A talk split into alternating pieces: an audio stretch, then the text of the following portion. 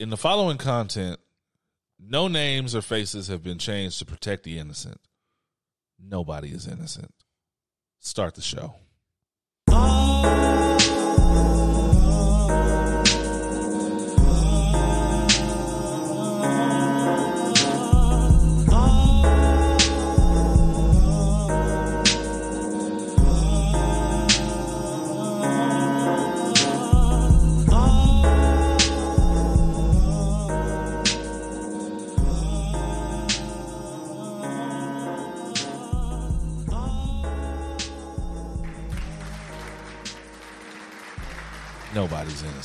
Wait, Not here. wait. Not on opinions while black. Nobody is. We can't. We can't say John Doe. No, fuck no. Uh, fuck everybody that. getting called out. names are being named. You fuck up. You uh, you getting called out for it. I mean, not all names. Nah, nah, nah. If it's a matter of me, if it's a matter of uh, you know, getting some pussy in the balance, then no, we we can protect the innocent. That's fine. Um, I'm innocent, and you know I would never say anything to get pussy. well, that I I would. Uh, niggas plus information plus alcohol equals opinions while black. Your black ass cheat sheet for weekend foolishness and fuckery. I'm your boy Oz. I am your HEB value Drake, the fluent one. Oh man, it's just us today. Yeah, yeah. We're, the, we're we're the we're the boring guys who don't who don't do shit for uh, Memorial Day Memorial weekend? Day weekend. Man, you know I like to talk for Memorial Day and work in my lawn. Those are those are things, and only one of those is happening. I would say I can get I can get drunk. Uh, I can yeah I like to get drunk, and you know we we started off pre gaming. Oh, we are definitely getting drunk for this podcast. This is a Fam, this is a a an episode of celebration and sincerity and and other emotions that will come out when you are candid and and drinking. fair enough. Fair enough. I'll, I'll go with that. Um, how was your week? What's your mental health one to ten? Man, you know my week is it's been interesting, like relatively good. I want to say like probably like right around like a uh, between like an eight and a half and a nine. Right? Okay. Like, there's a lot All of right. positive, Very right, good. in there. I like that. Um, I did have this weird like situation with my mom Yeah. where she was like bragging about something that I did for work, and it made me feel a type of way. Sure. And I was like, why am I upset that a parent is proud? Right? It was like It's a, weird. odd. It was like a weird, like, uh, like there's so much. Like, I, it was one of these things where, like, why I need to. I feel like I need to unpack a lot of what's going on Mm-hmm. in the emotion space that I was in at the time. Cause it's just like I had talked it over with like a friend for probably like about an hour and a half, and we really like just jumping into a lot of stuff. So that's probably like the highlight of my week. Is, Sure. Um, mental evaluations and and check-ins emotionally and things of that nature. But for the most part, yeah, you know, pretty pretty good. Um, doing words, Doing words, as always. Doing words. getting back on the poetry words. I saw you had a show. I saw you had a show. Go. Yeah, that's air horns. That's air horns. Yeah, uh hearing words. Oh my god. Yeah. Um I don't know I don't know if you ever got to meet him when you were on the scene. He's a younger poet than us. Uh his name is Ayokunle Falomo. No. Man. No. Uh which, unless unless he's one of those where that is what he changed his name to. Um, Nah, that's just his government. that's just his government. Yeah. Oh, okay, then no. He's a Nigerian um you know, and he write his his new book is called African American Hmm. and he just talks about different aspects of being a teacher and being you know the son of an immigrant and being african and being black in america and oh my god the poetry is just ridiculous See, I come from the era of I, I come from the era of spoken word where you had niggas that would go through what I call their Marvin Gaye phase. mm-hmm. Um, you know, Marvin Gaye was a lover, not a fighter, and then he put on that kufi and got all militant. Um, every poet from my day, and probably beforehand, all after they got through hoeing their way through the community, oh my god they'd all change. They'd all all of a sudden they they they'd uh, change their Facebook name and then they change their poet name to like their African name or better yet their Muslim name. Mm-hmm, And then they and then the poetry would get slower. Uh, and then they had that old uh, D knowledge cadence. Can you dig it? Buy my new book. yeah, we all. So everybody, I I did not have that phase. As a matter of fact, I think my Marvin, I think my Marvin Gaye phase was me getting drunker. Actually, um, at one point I did change my name to that nigga crazy girl. Don't say nothing to him. oh my god, that must have been Liquid Soul days. That was definitely Liquid Soul Days. That had to have been Liquid Liq- Soul days. Liquid Soul Days was when I was got peak, peak drunk, and nobody knew the difference. Um, shout out to the new listeners. The fuck are y'all doing here? What are y'all doing here, man? Um, shout out to the new listeners, the old listeners, the first times, the long times, the last times. Shout out to all my niggas on Google, Patreon, uh, no, on Google, iHeart, SoundCloud, Spotify. Spotify, uh, anywhere quality content is disseminated. I don't know how you remember that list each time because I'll be like surprised each time. That's the short version. Apparently, it's more than that. People hear this shit everywhere. Um, shout out to all my niggas on Patreon. Much appreciated for the money. Um, uh, since we've been out, um, I definitely want to thank everybody that showed up to Friday Night Re Up. Um, a couple weeks ago, it was a good time. yeah, yeah. we uh, sat we, we we sat around and chatted and um, gave y'all some insight on the pod and uh, watched the game and watched uh, the Lakers. Well, the well, okay, watched the Lakers prosper at the time. Golden State went home. Mm. Don't want to talk too much about basketball today because I don't. Have, I I- I have. I officially have no horse in the race. I I um, Denver looks good. Miami looks good. Um, I think Denver Miami is going to be a fun series. so I. So at first I thought it was going to be a mid as fuck series, but the way Jimmy Butler has been playing on his end, and the way Joke has, and the way Joker has been playing on his end, Yeah, alone. uh, yeah, it's gonna be lit. That's gonna be Clash. It's going to be it's going to be a fun series. I would. I, to be Like- honest, I was, I'd have more fun with that than um, um, the Celtics prospering and, and the reason why the reason fuck Boston.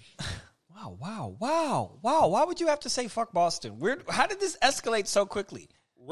You know I'm originally from Boston, right? it's good, so you know, so you know Boston. So fuck me.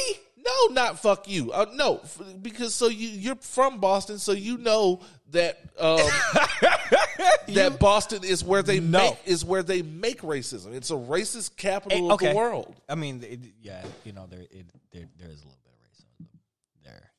Right? Okay, so we're on the same page. There you go. There's, there's a little bit, but you know,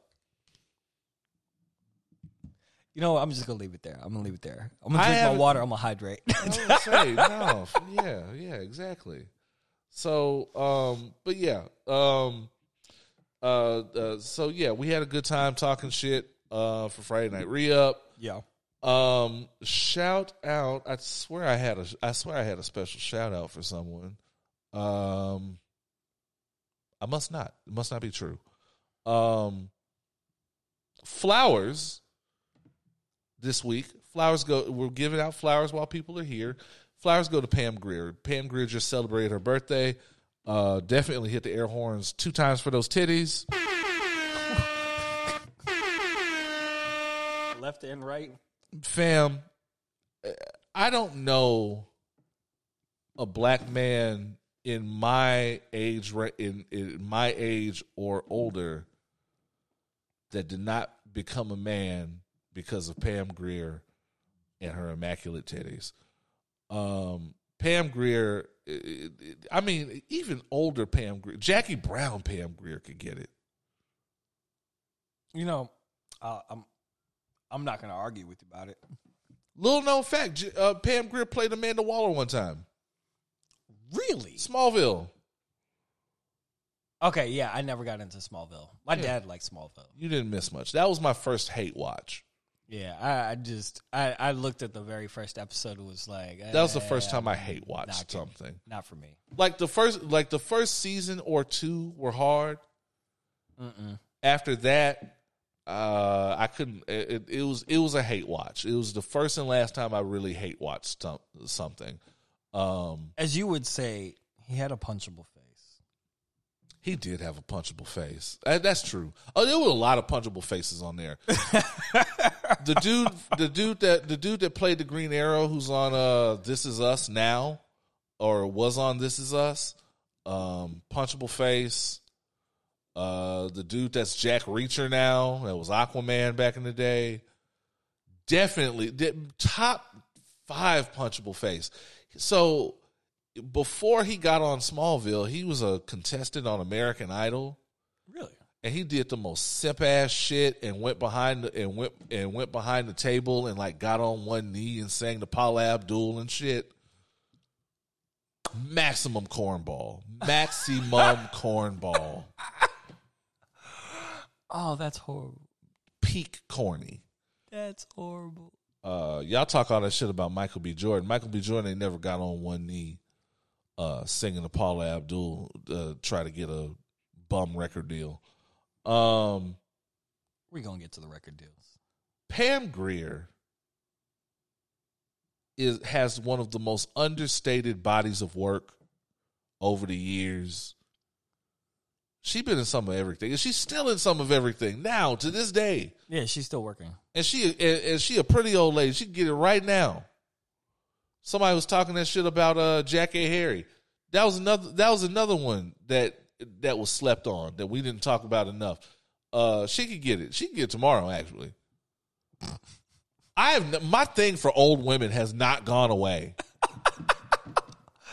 I feel like this grandmother discussion from earlier is like circling back. Oh, y'all didn't. Oh, y'all didn't know this about me. Y'all didn't know this about me. My grand, my my big grandma crush right now, or has been for probably the past like five, ten years. Helen Mirren. Our sex tape would be immaculate. it, it would be an actual VHS tape. That's fine. That's fine. That means these young niggas don't know how to play it and put it on the internet. Good. Good. Get an old camcorder and let's get it in. That's what I'm talking about. But jokes aside, um, Pam Grier, uh, definitely a pioneer in the blaxploitation era. Definitely a um, an immaculate talent beyond that. Um, I you know I remember seeing her in the L Word. Um, I remember seeing her in it was it, oh it was something else I can't think of Jackie oh yeah Jackie Brown I, I said Jackie Brown. Um, there's a couple other things that have completely eluded me, and somebody's gonna go oh God you didn't mention that. Um, no, I didn't watch Jawbreaker. That wasn't my era of teen movie. Sorry. Um, but yeah, definitely shout outs to all seriousness. Shout outs to Pam Grier, uh, the woman, the myth, the legend. Happy birthday. Um, humans ain't shit. Still on the topic, still on a related topic. Mm-hmm. Uh, I have something very I I have something very briefly I want to talk about. Um, I'm always calling. I'm always talking about community. I'm always talking about how we treat each other and how we treat certain elements of uh, when it comes to entertainment, when it comes to the arts, um, in that community. And that if we're going to call ourselves a community, we always have to continue to address how we talk to each other and how we approach certain issues. Um, and I want to approach an issue that is very important, uh, is very serious and very dear to my heart. Um, my name is Oz, and I'm here today to talk about titties.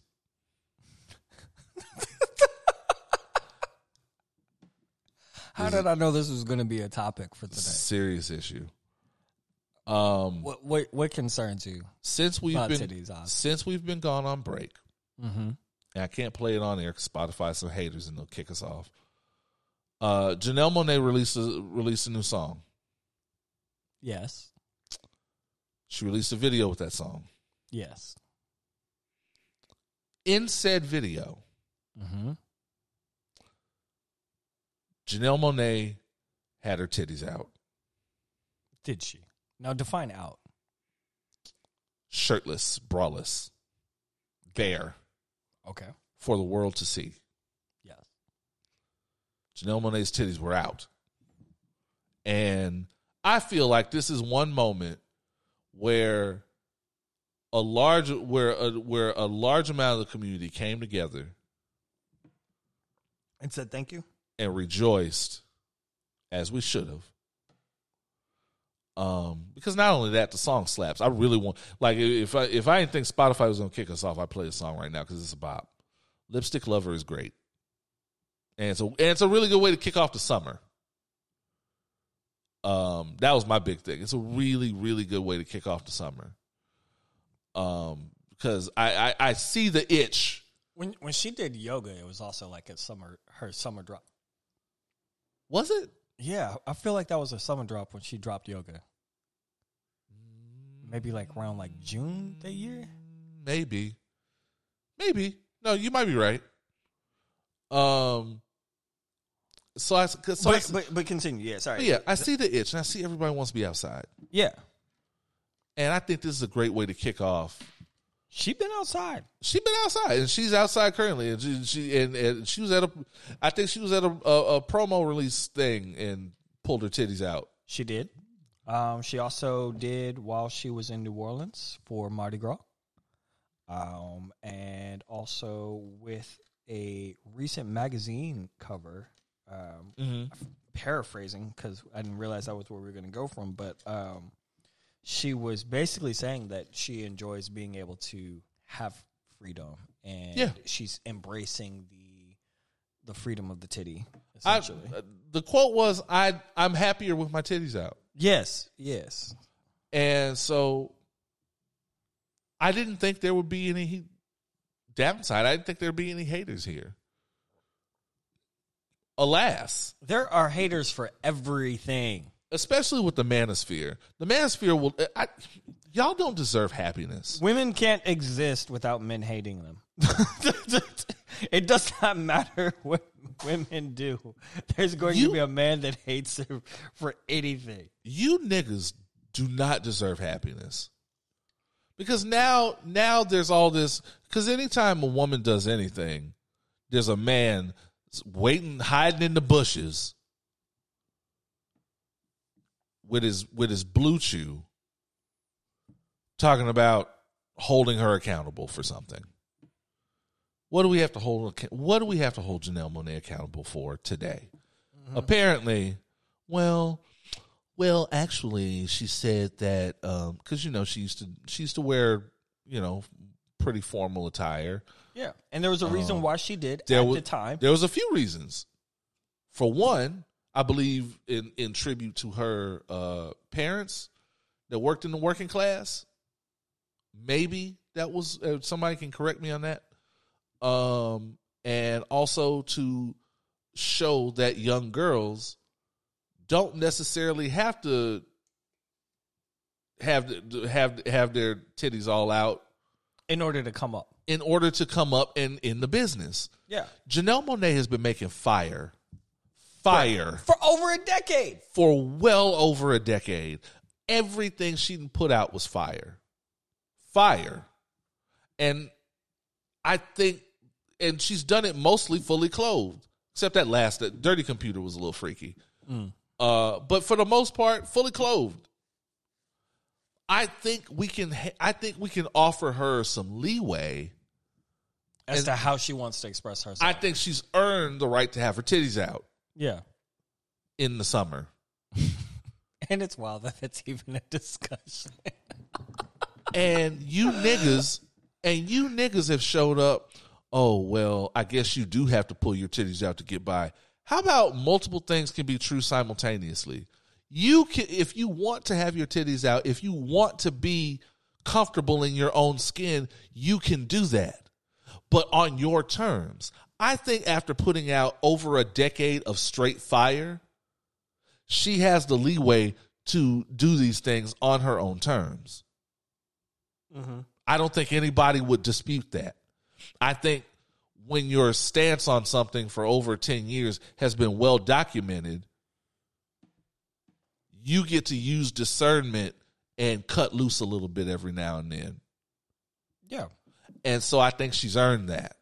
And I think she's earned and not only that, I think she's earned that without um the pervasive male gaze because she always says that she doesn't do these things for male consumption, uh, which is very clear in the song. I.e., I like lipstick on my neck. Exactly. Right. Like, and there there's so many.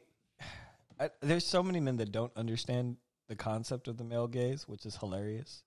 Um, I think it's just like the fact that you think that someone is doing something specifically for you, Right. And what you for your consumption. what you're looking at. And so they're only doing this because they want your attention.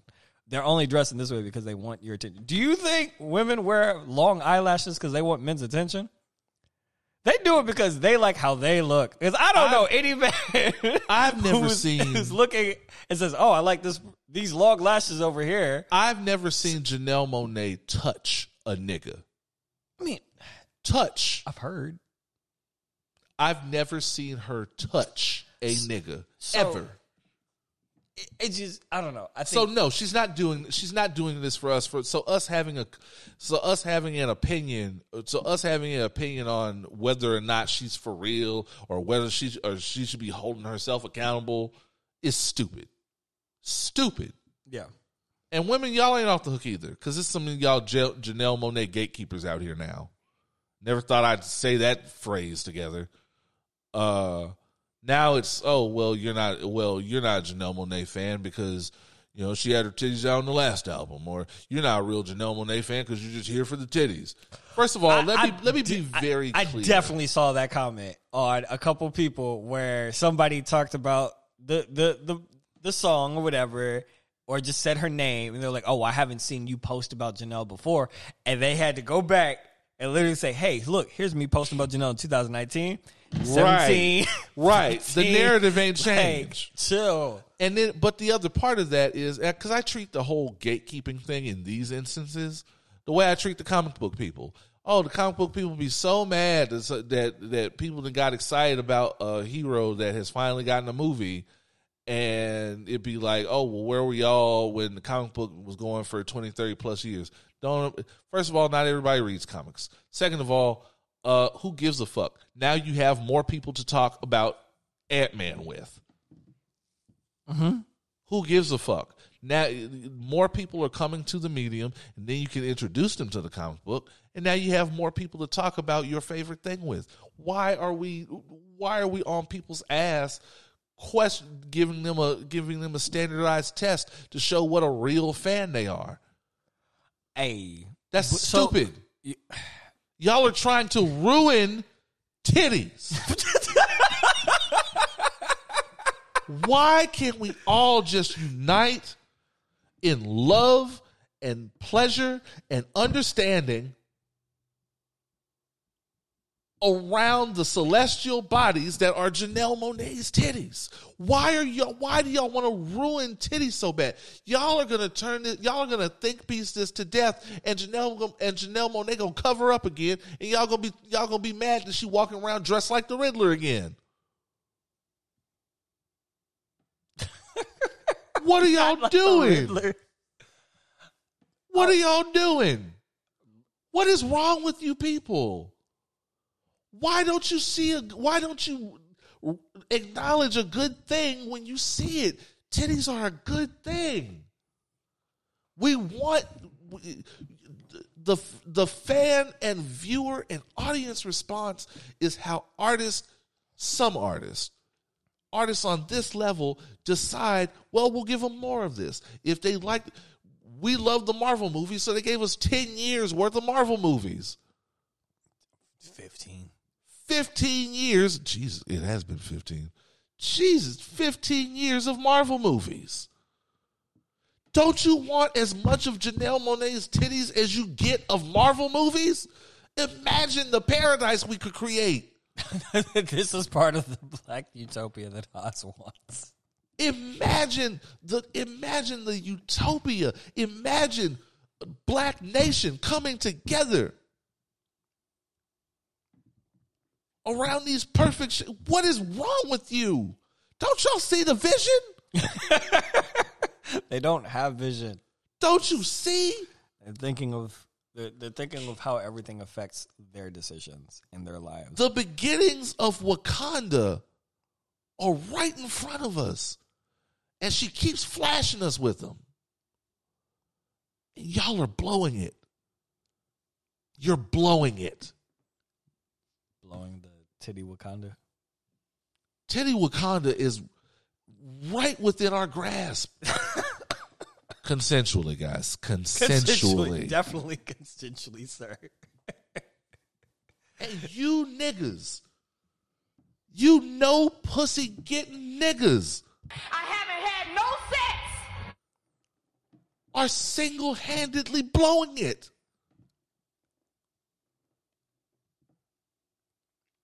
I'll, I'll If we don't get any, if, if Janelle Monae puts her shirt back on, I'm whooping you niggas' asses.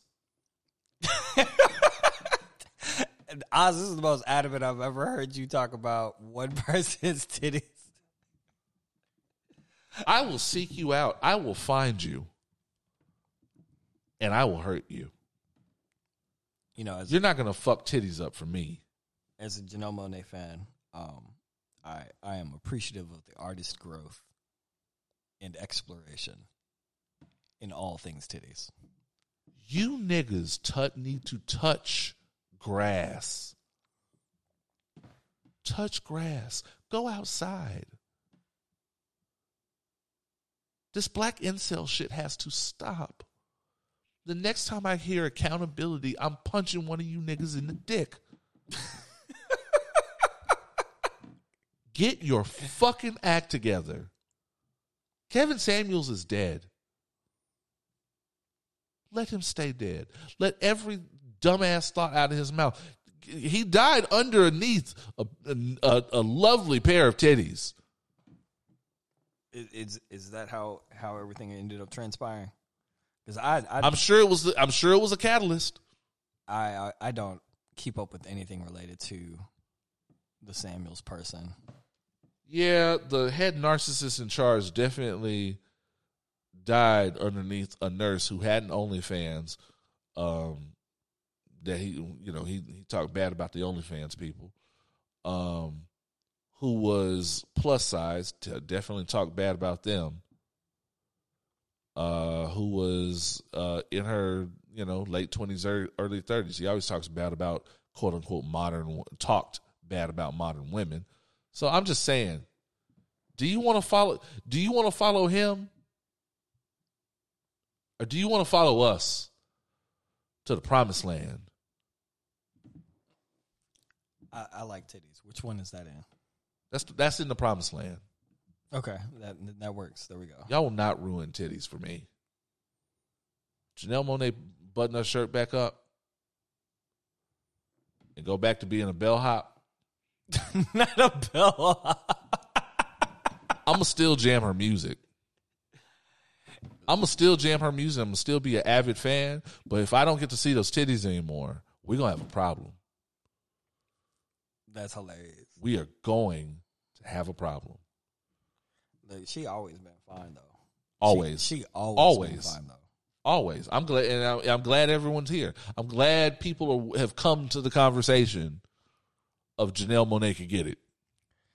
My my favorite concert that I've ever watched, independent of like going to, um, was uh, right when she dropped her second album, and she was on Apple's iTunes Music Fest when they used to do the streaming uh, concert series. Okay.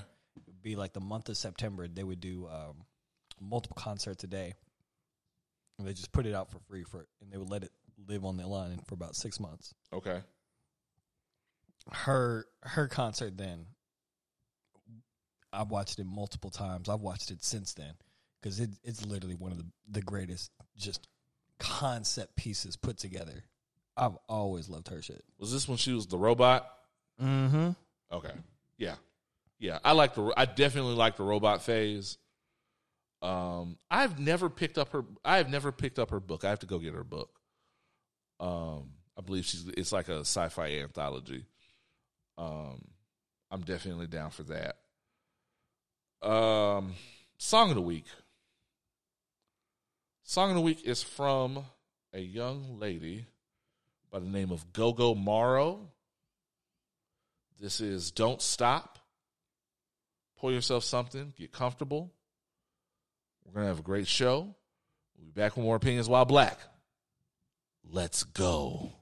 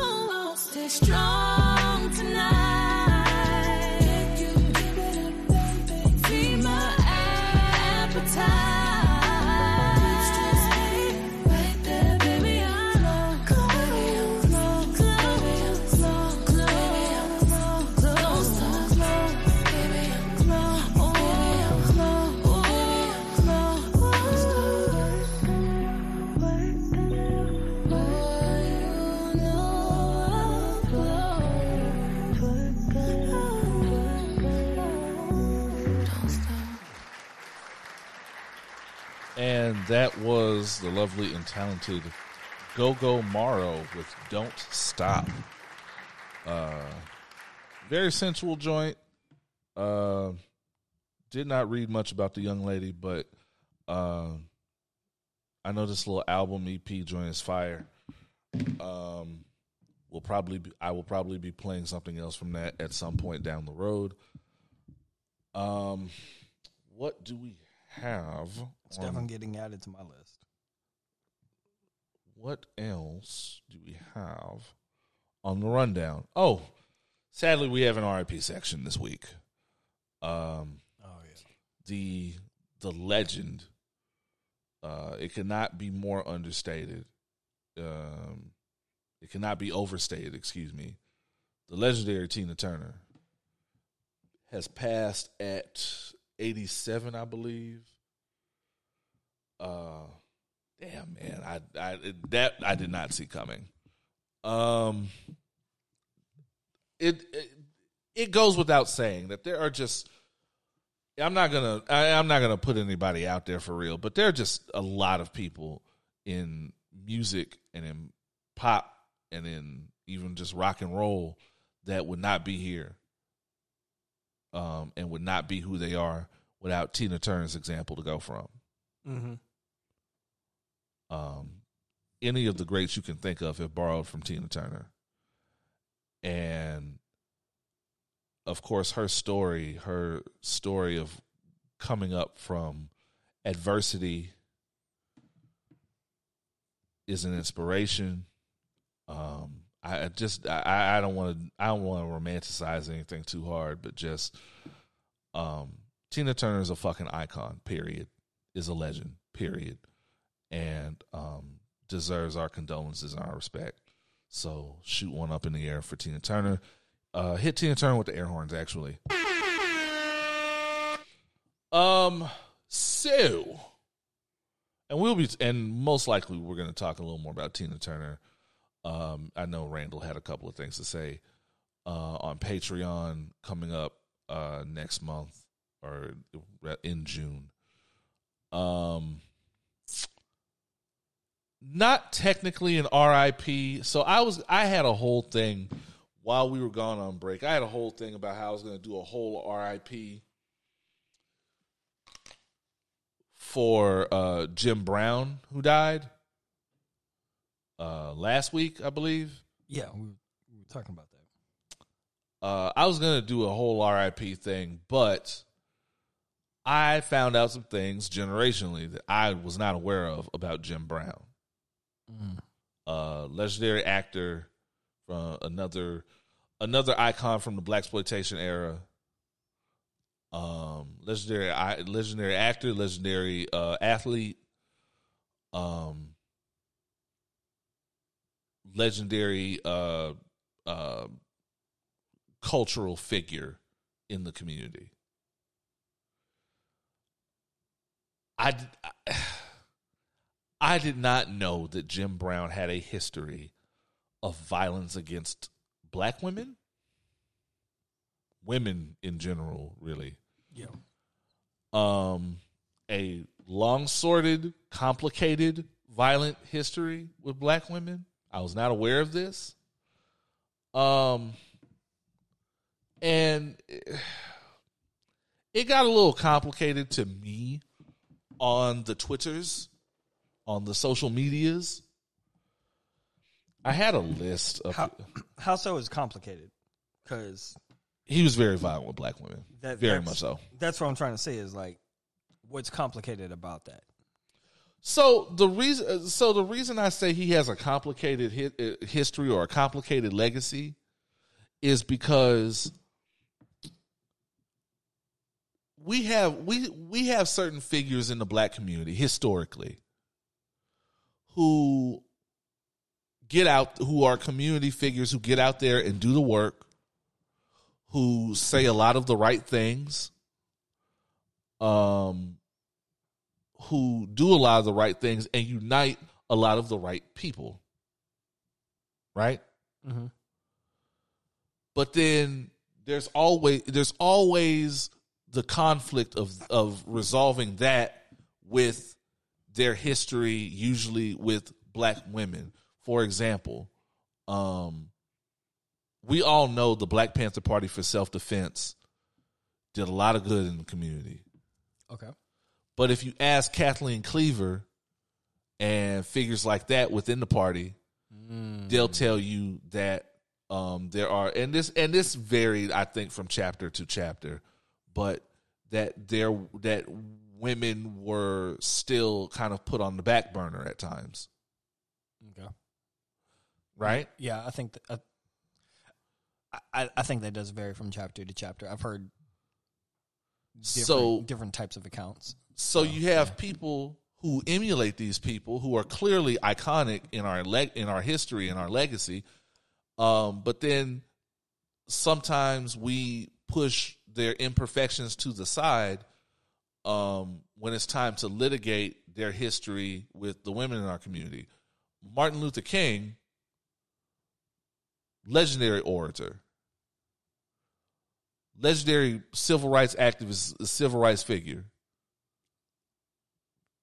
uh, was a philanderer, Yeah, I was going to say legendary. Oh, legendary uh, community dick. He was definitely of the people and for the people. Um, and so it, it so when you have a guy like Jim Brown who was more of a rugged intellectual who stood for all the right things in the community, front facing. Mm-hmm. But then, and my mom, and it was so funny. My mom was like, "You didn't know that? Um, oh, sit down, gather around. I got a story to tell." Because she was of that generation that saw Jim Brown really wilding the fuck out, and she was like, "Oh, you oh, if your father were here, he would definitely have some Jim Brown stories." Um, because he, you know, his football his football career didn't quite coincide with Jim Brown's, but he knew enough. Of, he knew some. He knew people that knew Jim Brown. Yeah, yeah. Uh, and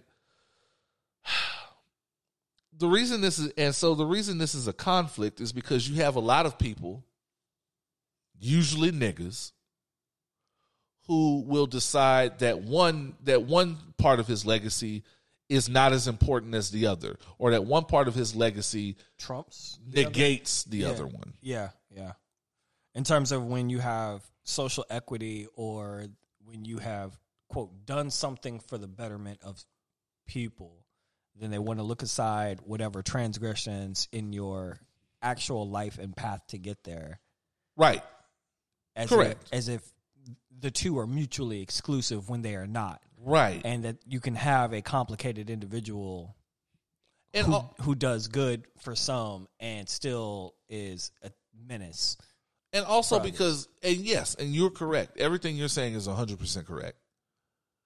Also, we have to understand where that comes from is that we have a, is that we in, in general as a community have a complicated history where we have so many, where, where we'll have prominent black figures that have proven themselves to be serious people when it comes to uniting a community or when it comes to uniting us when it comes to um, doing the work Interesting. boots on the ground and the media or white or white media rather will push their flaws to the forefront or will or will outright make shit up or whatever they can to um, make us look make them look bad in the press. They did this to uh, they did this to the Black Panther Party all the time.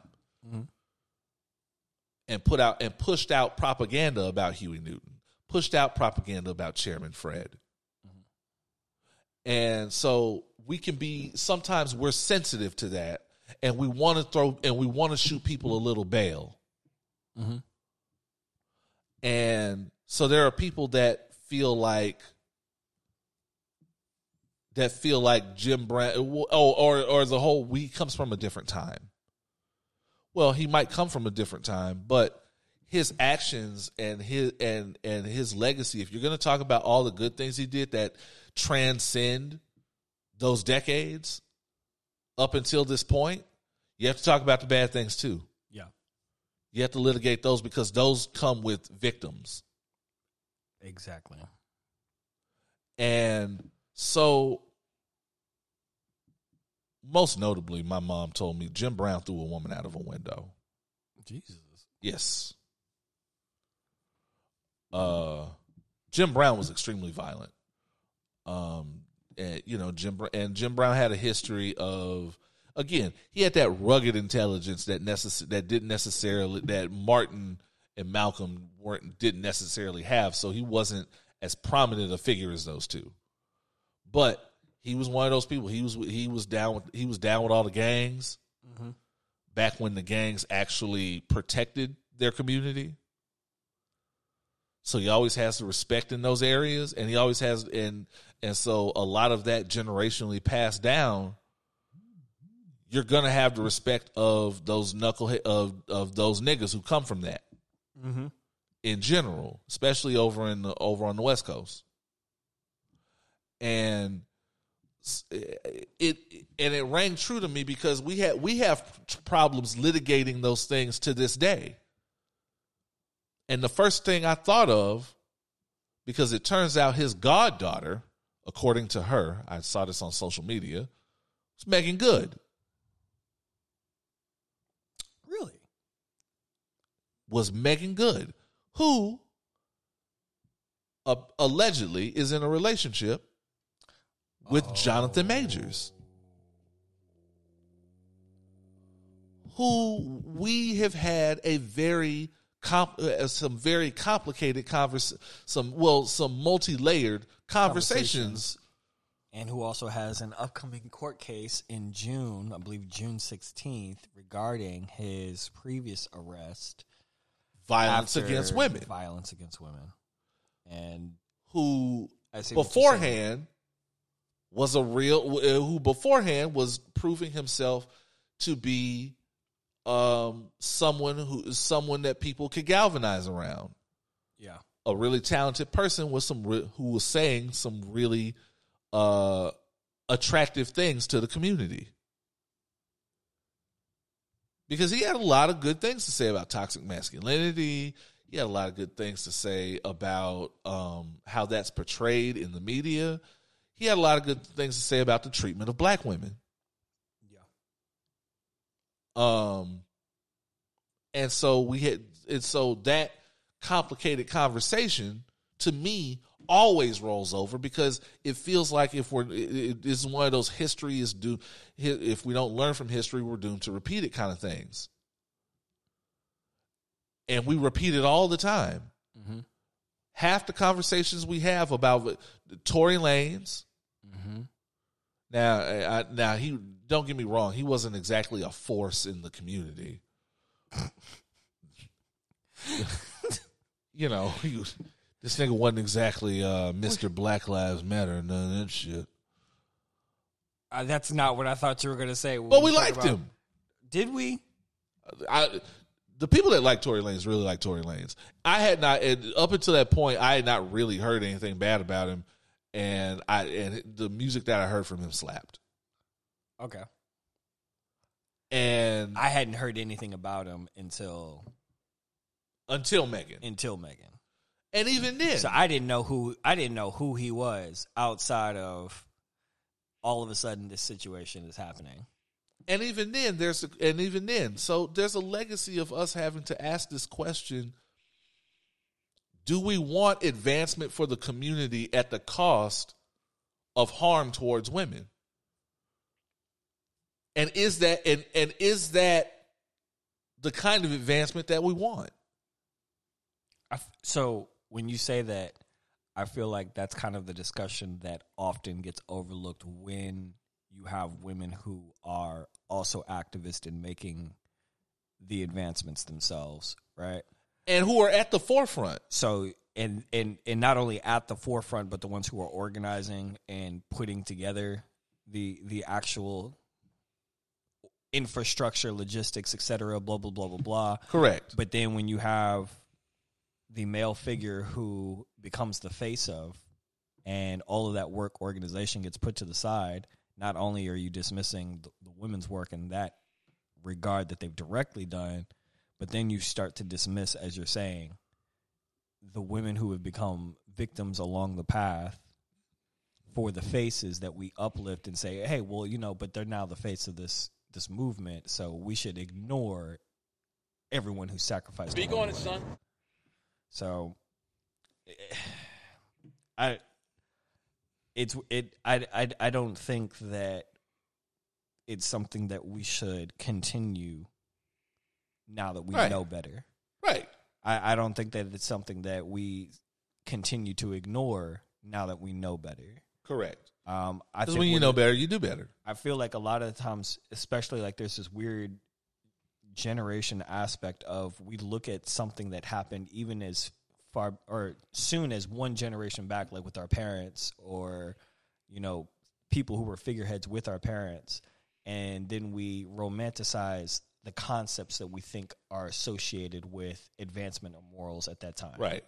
um, when people make the comment of, you know, in our grandfather's generation, men did this, or the culture did this, or Right. we as a community did this, but then we set aside how many things were swept under the rug, how many things that were damaging that were just not spoken about because you don't talk about the bad things outside the family. Right. You, You don't, don't talk bring- about family business in front of company. You don't you don't bring shame on the family by talking about how, you know, Right. someone was being it's more than just dirty on or beat laundry. You know what I'm saying? It's not dirty laundry. It's someone's life. Correct. It's more than damaged. just right. Uh, it's more than just black sheep shit. It's more than just dirty laundry. It's yeah, right. It's something that happened to somebody and something that um, that trauma, not that they only not only have to live with, but Mm-hmm. they're going to eventually pass down because it's because they it's been that much harder for them to reconcile it Mm. when the community kind of doesn't have your back. And then embraces the the person who And it right. Yeah. And now the Yeah. person and now the person who and now the person who uh, who uh, uh, harmed you is a hero. Mm. So uh it sucks, but I'm kind of on the side of no tears for Jim Brown, be honest with you. Interesting. Um you know, I can recognize the work that was done. Um I'm I no, I'm I'm good. You can appreciate the work that was done without course. celebrating the harm that was done. Correct. Multiple things can be and are true in this case. Yeah. So, um, yeah, another a, another yet another installment of you know that that that weird con- social contract that women that we force women into community wise. Um, I've, I've, and you know, and I, and I'm, I'm gonna. I know we need to transition off, but I just Sure. want to say this in that in that same regard, in terms of the social contract that we force women into, is that I feel like a lot of times women are not just properly listened to, and it Facts. sounds it sounds very general, but I'm so specific into it, meaning that I feel like a lot of times men just don't truly listen to the full context of everything that women say. correct. And so when you have situations like, oh, well, why don't we listen to or believe women? Because you don't have enough context to understand the little part that she's saying in that specific instance, and then they're dismissed. And you already know, like, if you're not believed, mm-hmm. or so you you express something that's already hard to talk about, and then you're brushed aside, it's harder to come back right. On the second and the third and the fourth and the fifth time. And because you don't come back on the second, the third, and the fourth time, well, oh well, then obviously it wasn't happening because you only said it one time and I didn't believe you then. Correct. Like there's this, it's this weird cycle of like feedback loop that that puts people into even worse situations because they're not being supported in the first place. So, sorry, I'm gonna get off my um No, that, that's all my, good. my step stool about it, but No, that makes sense. Um, on a slightly lighter, on a lighter note, y'all know, y'all know, I love uh, in our in our continuing segment. Kevin Samuels was wrong. Jeff Bezos is now engaged to a single mother with three kids. Jeff Bezos, who by far is one of the richest men in the universe, a high value man, some would say. I, I don't know. Is he really high value if he only goes to space and you know funds a multi-billion dollar corporation? When was the Like last time you were in space, Fluent? Uh, well, I'm not high value. Oh well, that's no, that's true. You just oversee the people going to space. You know, maybe You oversee the oversee the overseers of the people going to space. I'm mid value. I'm mid value.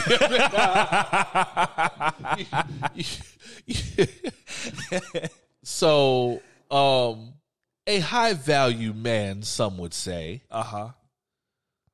has. In fact, how old? Let's see. How old is was this woman? Let, let me let me see if we can get that going. Actually, uh, I don't even know the lady's name. To be honest with you, uh, I knew she. I know she was attractive. Uh, let's see. Let me just. We're just gonna Google it right now. Jeff Bezos. Jeff Bezos' uh, girlfriend. Her name is Lauren Sanchez. Uh, what do we know about her? Girlfriend's age.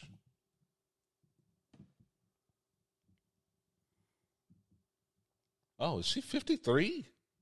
Holy shit. And she's what, what's what was Wait the a age cutoff that Kevin Samuels would? Because I feel like he has one.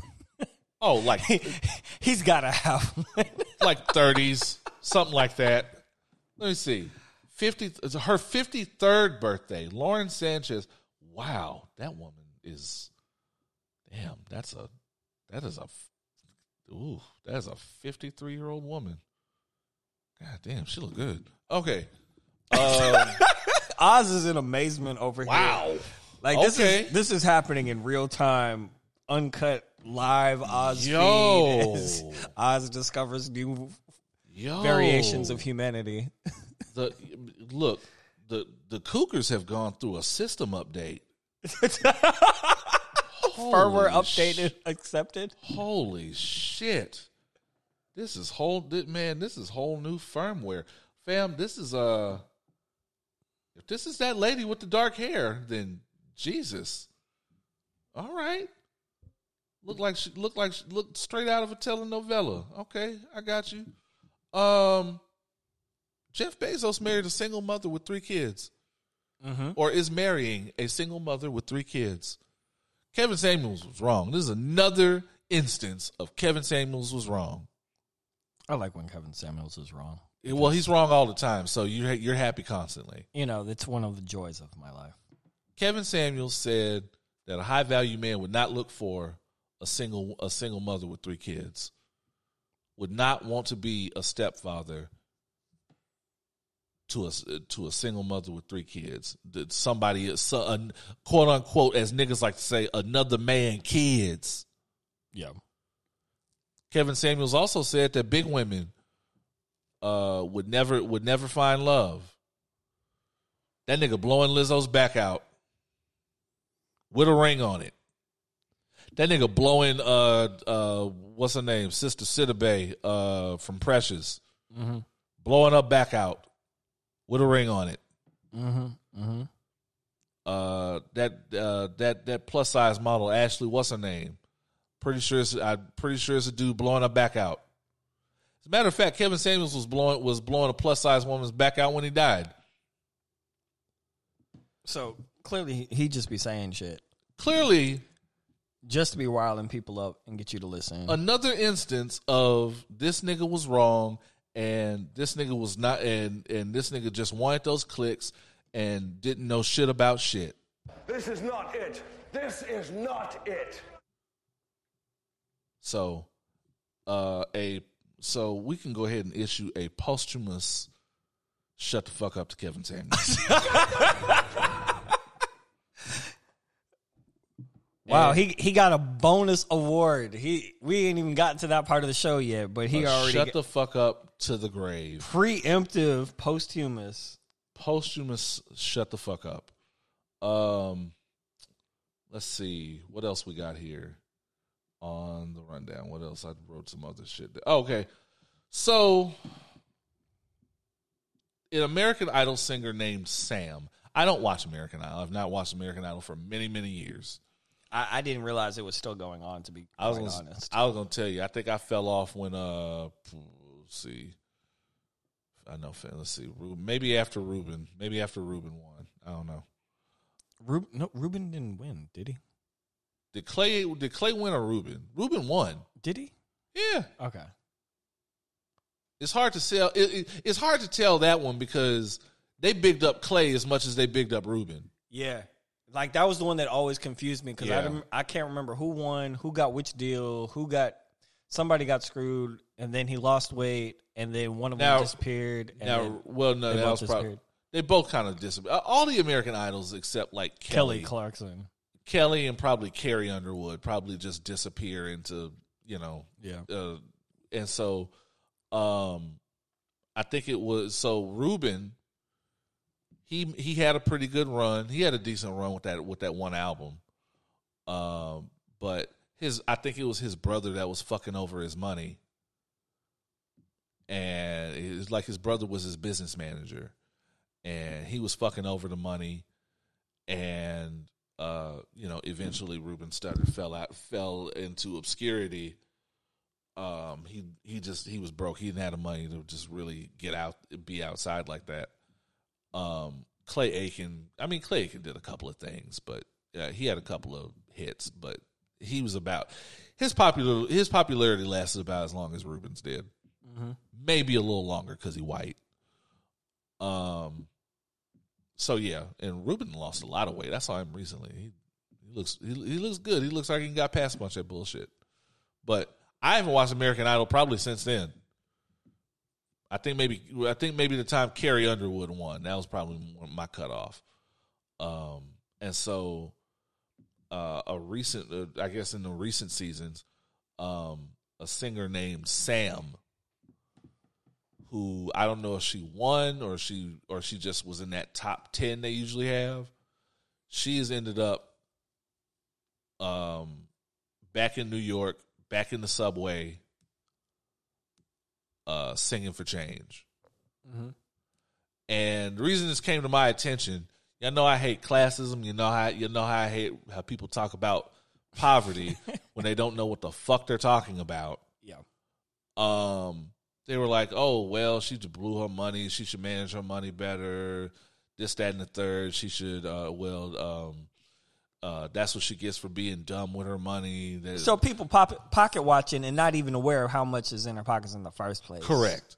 Financial financial irresponsibility, all that bullshit. Fam, I want niggas with good jobs to shut the fuck up about what about what poor people do. I really I desperately do. Because one, you don't know how expensive it is to be poor. Two, you don't know how expensive it is to be poor in the most expensive city in the universe. Let's not forget, whatever money she was promised, I don't know how much the cash prize is, whatever the money she was promised, they don't give it to you up front. They give you half and they're supposed to give you the other half uh, when you complete the album, which she did not get to complete the album because of COVID. And so that was long enough for her contract to probably expire. So they didn't have to give her the rest of the money. Not only that, the money that you do get, taxes cut right into that. Boom. Taxes taken half or more. Uh, once t- once taxes have gotten a hold of you, the label is gonna throw you an ex- is gonna throw you a bill for expenses, putting you up all the little expenses that all the shit that you spend on while you while you're recording the album, Look, then and you don't have much after that. it's it's not even about having much. I I don't think you have anything the way that the the contracts are structured. Um, We all know Because- the record. Go ahead. yeah, it's, it's just more of those things of like you know they'll give you some money, but then the way the contract is structured is that you have to pay into so many of the services that they're fronting. Correct. So it's like you're not coming out of that up front, but it's like okay, well now that you've done that, your cut is going to be so limited that you have to pay for the, re- the that recording time, that mixing time, all of that, those promotions, the staff, the the tours, the streaming configurations, All of that. all of that is getting paid out of the artist check, not money that they're actually getting. And the business has changed. We are not in a point where you own music anymore Correct. as a consumer. You do not own music. Most people are not buying vinyl. Actually, let me rephrase that. Vinyl has overtaken CDs for like the first time in like thirty something years, It's a niche. It's and it's definitely and it's a niche. Yeah. So that means that CD sales have fallen so much that vinyl is now the prominent way of owning music, Correct. of owning your music. Right. yeah.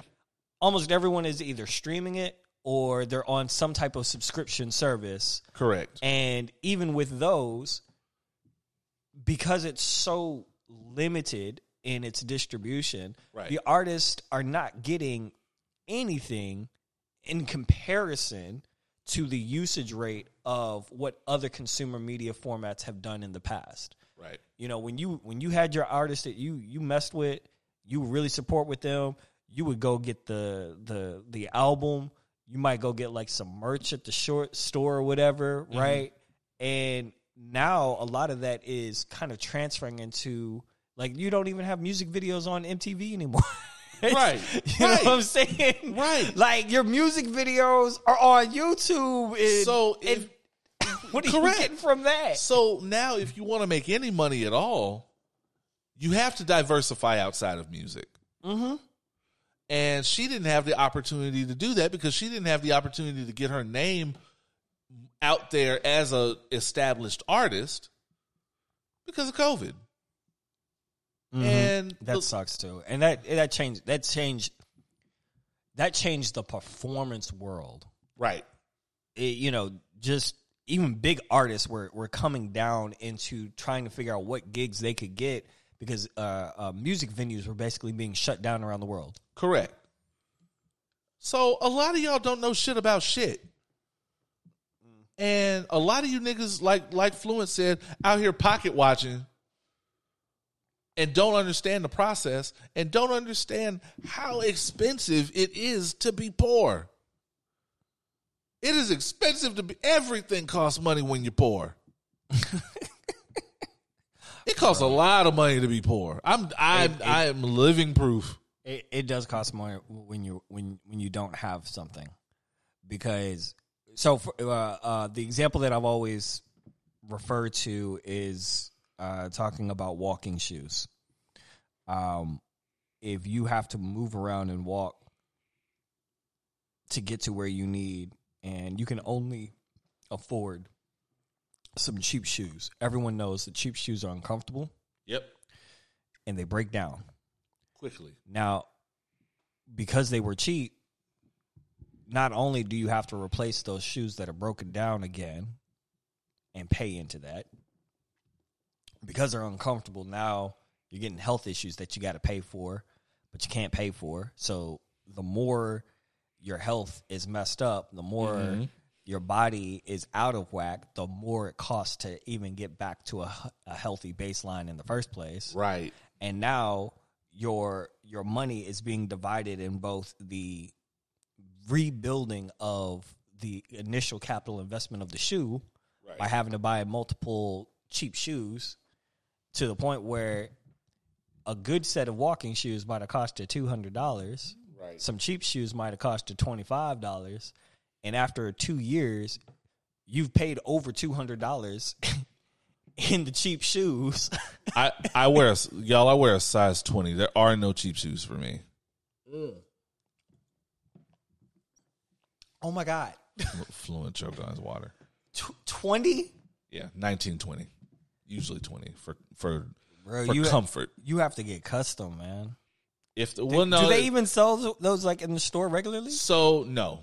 Um, um, the biggest you can get usually on average in a store, even big and tall, is usually like a size sixteen or seventeen. That's what I was wondering. Um, you have to order online, and it's not it, it, it's not in the in the custom area yet. Okay. Because um, for the most part, if their warehouse if their warehouse has them on demand, they're gonna have usually uh up to like 18, 19.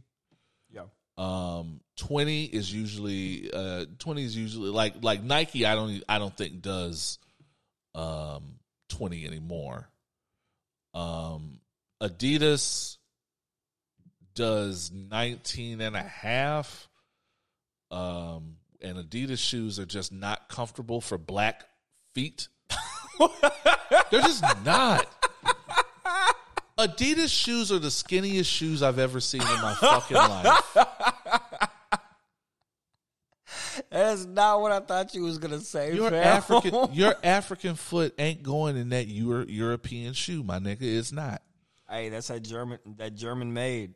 You know so uh it so then it so like i said now it depends on the brand um like i said nike probably started discontinuing size 20s probably before the pandemic like yeah, probably during the pandemic Got it. um and so uh now that's a collectible now you got to go on third party places so forth and so forth um new balance I've become a New Balance nigga. Okay. New Balance might have the most comfortable shoes known to mankind. So when you- when they were clowning Steve Carell and in uh, Crazy Stupid Love because he was rock because he was rocking New Balances and Ryan Gosling was running up his credit card and shit. That's why he had the New Balances on. Because they're comfortable. As fuck. Okay. super comfortable. So, um, why did I even get to a thing about shoes? Originally, my metaphor was talking about how buying cheap shit. Yeah, yeah, buying cheap expensive. shit. So yes, very expensive. So all my shoes, right off the muscle, expensive. Yeah, and and but the the the general adage is when you do have those investments in quality, when you're able to make those investments in quality, mm-hmm. right? It's cheaper for you Yeah, in the long run. When you when you already make enough money to or you're in a position to have um A1 health insurance, right?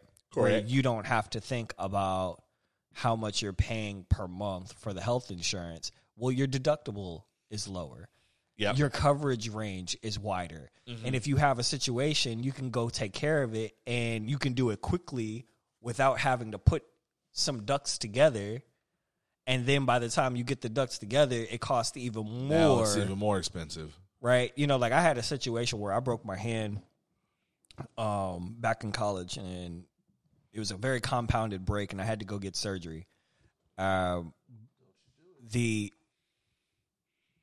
right when we were getting ready to do the surgery, the insurance said that that particular specialist wasn't going to be in network and I had to go see a new one Okay, the the new by the time I got to the new specialist, they basically were like, "Hey, your hand has been in, screwed up for so long. At this point, that if we do anything, you're going to end up with nerve damage." right. So I couldn't even get the surgery in the first or um this in the situation because the insurance would not cover it. If I had money and insurance wasn't a thing, oh, I can pay for this out of network. You know what I'm saying? Yeah. My hand would be fine right now. Like this is a permanent situation because I didn't have money at the time as a college student. You know what I'm saying? Like that's how just just basic examples of like when you don't have money, it costs you more in the, in the long run. Like it, I I hate situations like that. I hate that. Yeah, it's hard. It, yeah, it's that's why I always say it's very expensive to be poor. Um, on that note, um, actually, let's take a break. Um, we'll take a break. Uh, we'll be right back with more foolishness and fuckery. Sober conversation with the least sober team in podcasting. yeah. Pour up, clap, white people.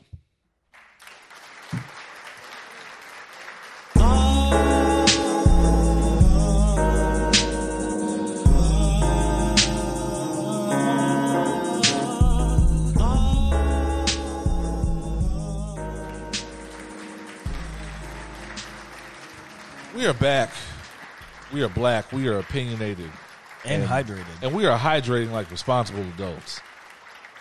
Um, I did forget I wanted to talk about Da'Naia Jackson. Y'all know I love a good news story happening at Derrick Jackson's expense. Um, yes, the uh, the lover the lover man relationship therapist version of Draymond Green in the car. In the car. Um, so Derrick Jackson's ex-wife, Da'Naia Jackson, has been making the rounds. By the way, that post-marriage glow up, Da'Naia Jackson looking kind of good. Let me tell you something. She took off that helmet of righteousness or whatever that bullshit she said was. Da'Naia Jackson looking mad good. I'll, I'll just say that she that come up did her well. And the theme of the day is everybody's looking good when they do better for themselves. I'm just saying she coming. I'm just saying she took off them little them little frump them little frumpy sweatshirts and uh got some new glasses and got a skin regimen got a skin regimen going. And Da'Naia Jackson looking mad good. So she is on her. She is making the rounds. Uh, she been on a couple of podcasts and shit. Uh, basically recounting the trauma that she went through in that relationship of being married to Derrick Jackson. of being married to uh, Derrick Jackson, uh, one of the top five people Oz would gladly punch in the face on sight. Um, Derrick, so she said something, and, and she said something very special to me. To you? To no, she said something that was special to me.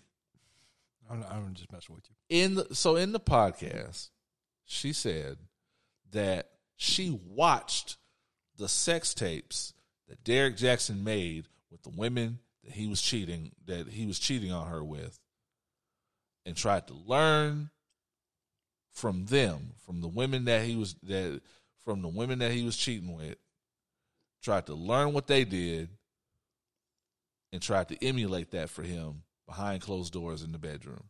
And that she knew their body these are like IG model type chicks. That she knew their bodies better than she knew her own.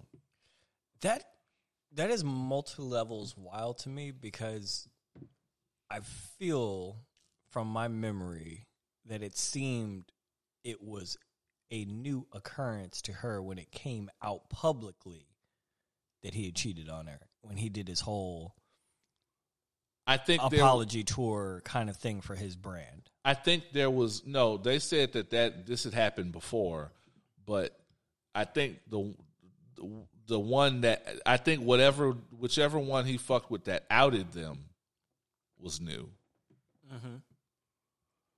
And uh, she went. She was the one that went to the blogs. Um. So here's the thing: It's all brand damage control. A lot of brand damage control. So the thing that's funny to me about Da'Naia Jackson is that maybe not funny, but yeah, funny. Is that she was so busy listening to Derrick Jackson in the bedroom and in the household And all the lies that he was given. she should have been listening to Derrick Jackson in the car. Talking about guys who are always lying. because Derrick Jackson in the car was giving the whole playbook as to how to deal with niggas like him. Step by step, word for word, gaslighting and all. The doubles the double life this nigga led is incredible to me. because it wasn't theoretical for him. It wasn't a hypothetical situation involving someone else or anecdote. He was saying exactly what he was doing. In the immortal words of Katt Williams, trust me, I've done the research. this nigga, I'm actually impressed at what a sociopath this nigga is. He- This is this is uh, like this nigga is a villain, absolutely. A villain. a real life villain, and and what, what trips me up is how many that, that when I see him posted, it's usually women who catch a soundbite that post him, and then when I say like, "Do you know who you're posting?" and the, the answer is never no, or like like for the women that I've They know. interacted with, no, know. no, no, no, for real, the women that I've interacted with, Yeah. they don't know who he is ah, they just see one of these viral things that goes around where they only see the soundbite and that soundbite sounds cool. they just looked at it and said, "What what happened to Draymond Green? Why did his beard stop connecting?" That, that part. that technical really hurt put a stress on him. You know what I'm saying? And so, I, with that, oh, with, all that in mind, with all that said, I want to feel bad for Da'Naia Jackson. I do, but I don't. Here's why. In the and and I understand. I I say this with the understanding that the trauma she went through isn't just because of Derrick Jackson. It's because she was Publicly. Well, publicly, yes, also, but she was raised in the Christian church and exposed to Christianity in what is not an uncommon way, but can be a harmful way. Mm-hmm. And Explain. By what you mean by in a harmful way. because a lot of her staying with him through that trauma was because of the culture that the Christian church creates around marriage and around submission and that you just have to deal with and put up with other that you just have to hang. Ain't no divorce in the Bible. And a lot of that submission and a lot of that trying to be that uh Proverbs 21 woman 31. 31, excuse me. Sorry. Sorry. Uh and to be that woman and that pressure to be that woman um a lot of that seemed to have indoctrinated this woman. That said, what turned me off from Da'Naia Jackson and and trying to allow her grace was um she she had some very pointed comments in response to all the clowning that Derrick Jackson deserved and still does. and still does with the and she really kicked the stand by your man shit into high gear and was like I hope all your you know I wish all your your families to be destitute and I wish your children to be fatherless in the name of in the name of Jesus uh I've got my with my right with my helmet of righteousness on your helmet of self-righteousness Yep. um, so I realized that was in response to her trying to stand by her man, one, and two, her being exposed to the public in a way that she had not been previously. Because again, I realized Da'Naia Jackson didn't ask to be a public figure, to be any sort of celebrity among the blogs. She didn't ask for that. However, I take it very seriously when you use the Lord's name to wi- those wish your children fatherless. Those children didn't do shit to you. Right. And I realized there was no direct harm. It's not like a fireball.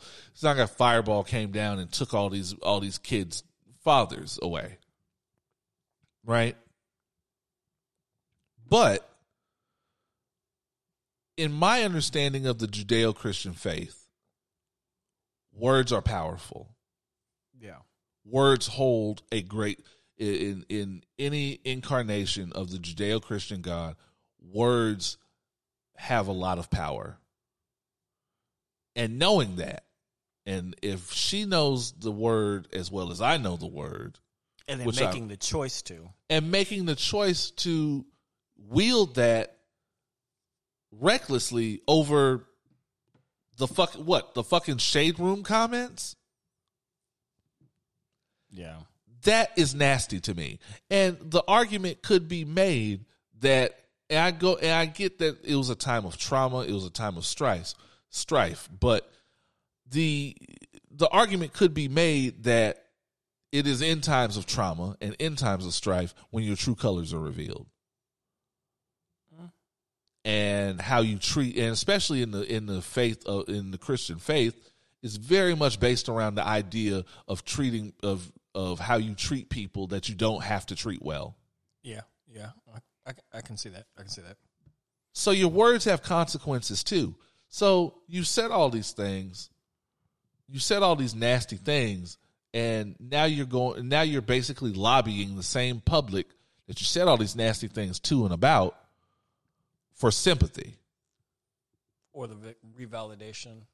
right? Or yeah, uh, or or vindication in the in the in the court of public uh, opinion. I can't fuck with it. Yeah, especially when a lot of people were already on quote On her side, her side by by saying like you know he's doing her wrong. right? You know, at least that was a lot of the the wave of a lot of comments that I saw. Right. I, I don't know what triggered the whole cursing type prayers. That was just an un, that was just an unnecessary kind of ugliness. And honestly, it's the kind of unnecessary ugliness that has a lot of this generation and the one coming behind it uh, divesting from the church. Yeah. Um, so I take that very seriously. Um, now, having said that, uh, that does not mean that I. I say that with the greatest of respect for the disrespect that she received. I say that not, you know, still taking into account that what she went through was terrible and um in a lot of ways abusive and I don't feel I don't feel good about that. But if you if you know if you're trying to get me to beat your drum over that then no I'm good. I'm good. This this episode on a lot of uh, two things can be true at the same time. a lot of two things can be true at once. Um time for white people must be stopped This is why I don't fuck with white people. Elon Musk. no Oh, okay. I mean, I just wanted to throw it out there. No. He always must be stopped. I yes he should Ice Spice is working with Taylor Swift Uh, Ice Spice and Taylor Swift. Randall would be appalled. Randall has the least amount of love for Ice Spice I've ever seen. Um, so apparently they're working on a song. They're doing a song together. There's been a lot of backlash because Ice Spice, um, who is not white, has been working with Taylor Swift, who is white and is apparently in some kind of relationship with a gentleman who has been vocally racist uh, and or uh, unflattering to black women. mm, don't fuck with it then. So there's there's two sides to this. Mm-hmm. Side to one. On one side of it, yes, ideally we would want Ice Spice to realize that she is being used. We want her to realize that she's a pawn and that in the in the vein of Justin Bieber and Lil Twist. Okay. because you never because you very rarely or have ever heard not heard from Lil Twist since Justin Bieber's uh rebellious uh fake badass rapper phase. yeah.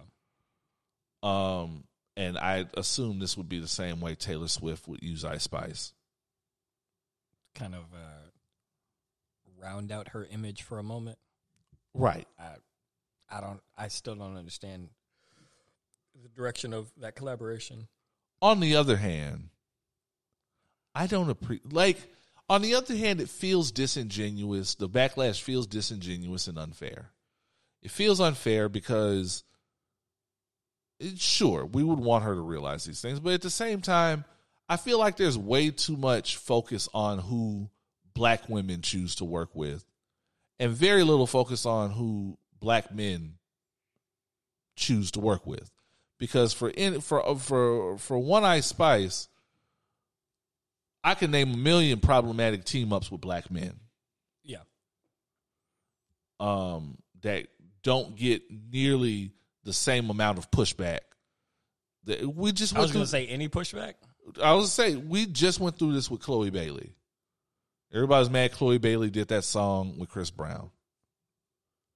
First of all, that song slaps. And then, but how many other people have worked with Chris Brown or Exactly. had Chris Brown feature on their album over Throughout the many years. So You know, we suddenly make it a new thing. we didn't really relitigate the people who worked with R. Kelly until surviving R. Kelly became a thing. Mm. Because that's a lot of people too. And Talking about like Timbaland. talking about like Chance the Rapper. Oh, I, I didn't realize. Chance, uh, you know, Chance made a. I mean, uh, you know, they he he he walked some of that shit back, so we gave him a break. Uh, but yeah, Timbaland was just out here. Yeah, R. Kelly the goat, Yeah. and one, I don't want to. hear I don't really want to hear any opinions about R. Kelly. R. R. Kelly from Timbaland because Uh, that that's a nasty nigga, but that's a whole other. Uh, That was that was what my point was Yeah. in terms of like once that's a nasty nigga. once that kind of like recirculated and you're talking about relitigating the people who work with them and Right. well, now you're looking things from a different perspective some of us That's a, na- it's, that's a nasty you start to see like the commentary that he was making and right. uh, other Im- or other commentary he made about like Aaliyah being like underage and wanting to be with her and, Yeah. yeah And so, um, in terms of working with this white girl, now granted, I don't think this is gonna last. I don't think they're gonna turn into bosom buddies. I don't think they're gonna do a whole album together. And I don't think. And to be honest with you, I think Ice Spice is gonna get more. Uh, is gonna get more streams and more attention from this than Taylor Swift is.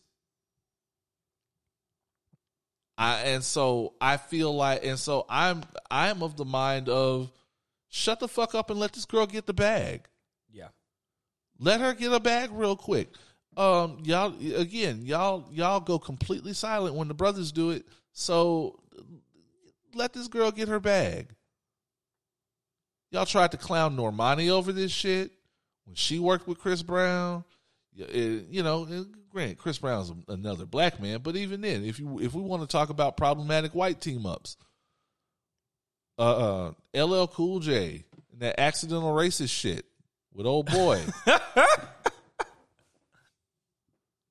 not the accidental racist bro like how how is it accidental racism that was stupid. I don't even know. I don't even understand how to, what that song was supposed to be talking about. Um, Mario. Mario just did a just did a remix to uh ju- to his recent single um with Sabrina Claudio who had some unfavorable things to say about black women. Um now granted I I- can't talk too much shit about it because it slaps. Um I was definitely going to play it on I was definitely going to play it on this podcast. this guy Uh I'm not even going to lie to you. This guy Um, but again, complete impunity. No one said anything about it. As a matter of fact, Sabrina Claudio has been all but forgiven in the community. I wouldn't say all but forgiven. I think it's like one of those. Sabrina Claudio is one of those weird things where, from women that I have talked with, her music just slaps so much, that it's one of those. Yeah, They're just not going to engage or financially support correct. her in any way, Right. And Um, and they they still like what had come beforehand. correct. And I found all of this. I didn't even because you know I don't keep up with a lot of social interactions, right? Right. So I found all of that out when I went to a Sabrina Claudio concert, and it was, my deal was like, "Oh wait, you paid to go there? Oh, well, wait, hold on. What did what happened? What did I walk into? yeah, buddy. Yeah. Oh yeah. Uh, I'm one of them people too. I'm not gonna lie to you. I'm one of them people where yeah, that shit was fucked up. This song slap. it's a couple. It's a couple of Sabrina Claudio joints on the playlist. On the on on the show playlist, yeah. Um, but yeah, Uh, it- but it, it, it even furthers my point. Mm-hmm. We okay with that? So let this girl get a bag. Let this girl get a bag at the white woman's expense. Mm. Isn't that what we want? Isn't that what we want to get our to, to get our reparations at the white woman's expense? Look, let her let, let her make the bag regardless. right. So, um, I I I I'll, I'll toast to that, sir. Yeah, I, yeah, yeah, yeah. Um, send your racist stories, send your real life racist encounters along with your listener letters. Questions for myself, uh, Fluent, D. Randall, y'all know. Anybody who's here on this show, uh, please send those to opinionswhileblack at gmail.com. Also, visit opinionswhileblack.com uh, for ways to listen to us, uh, ways to buy merch, more information about Houston's most savage podcast and ways to become a patron. Join Patreon. Join, join, join Patreon.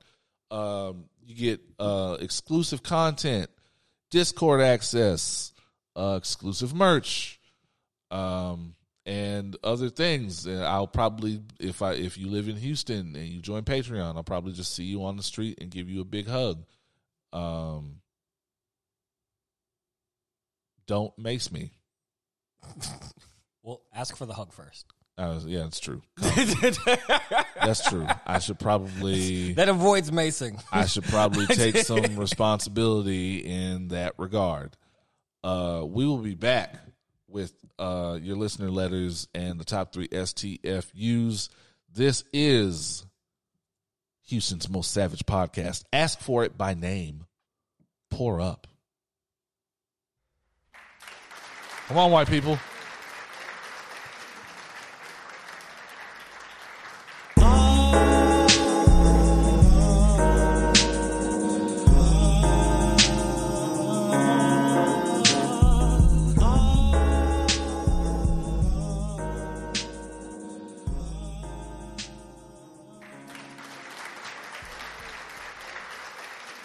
We are back. We are black. We are opinionated, and we are actually hydrating.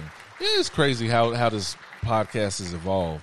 We started out. It started out like we would be we would be drinking a little bit in the in, in the uh, pre-production, and then we'd start the show off with shots. Like when me and Randall, we'd start to show off with shots, and that was the, like that was that wasn't even the high point. That was just the beginning. We were fucked. I mean, we would be we were fucked up by the by the end of the song of the week, Oh yeah, yeah.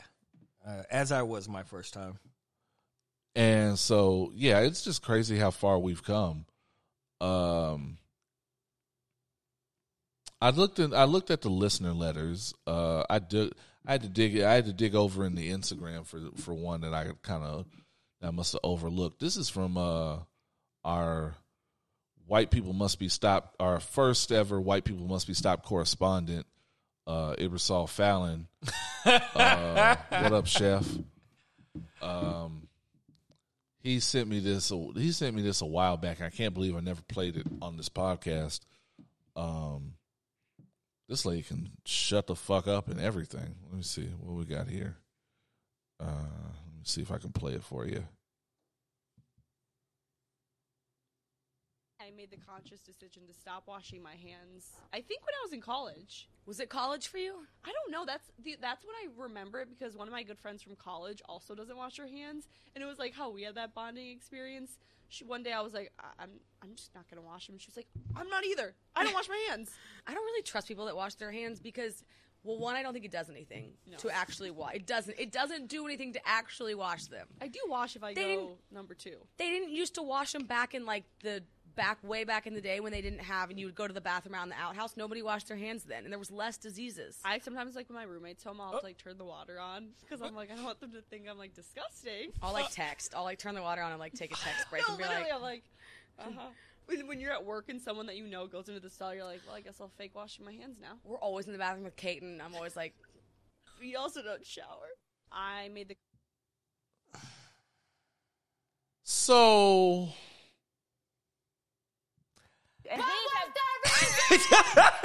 My face, bro. Why would you play Fam.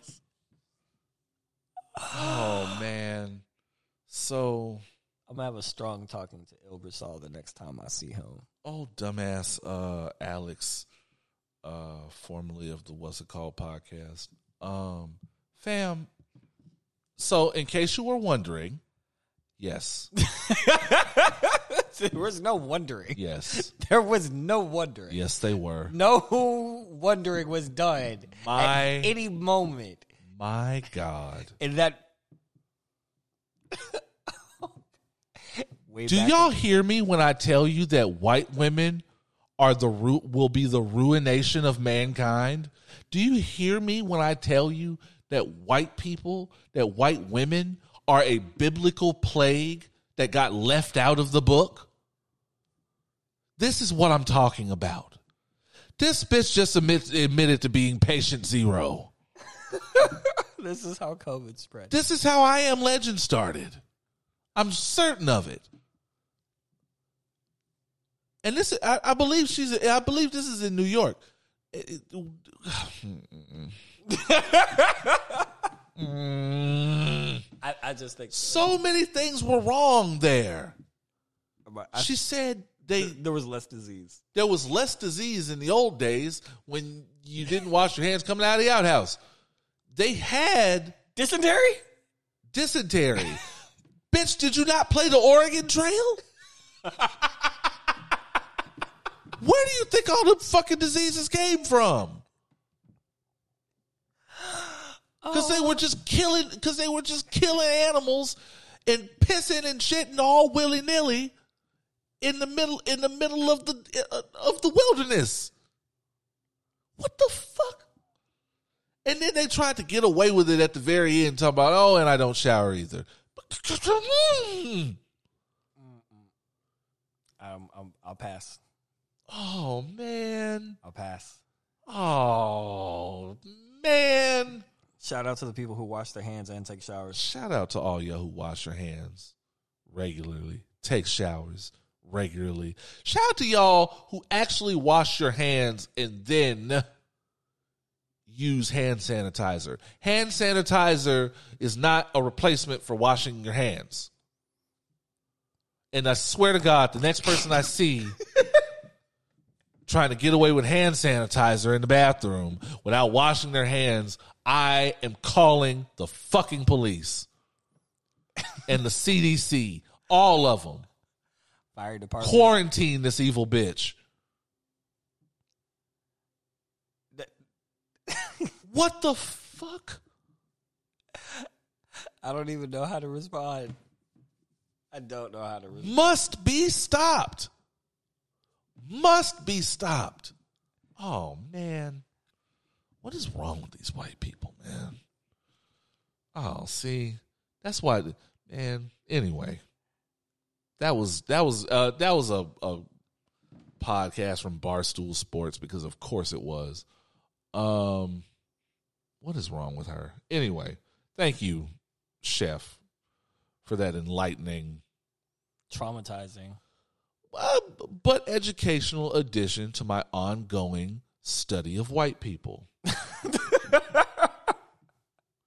I told y'all I'm this white people are to be my gorillas in the mist.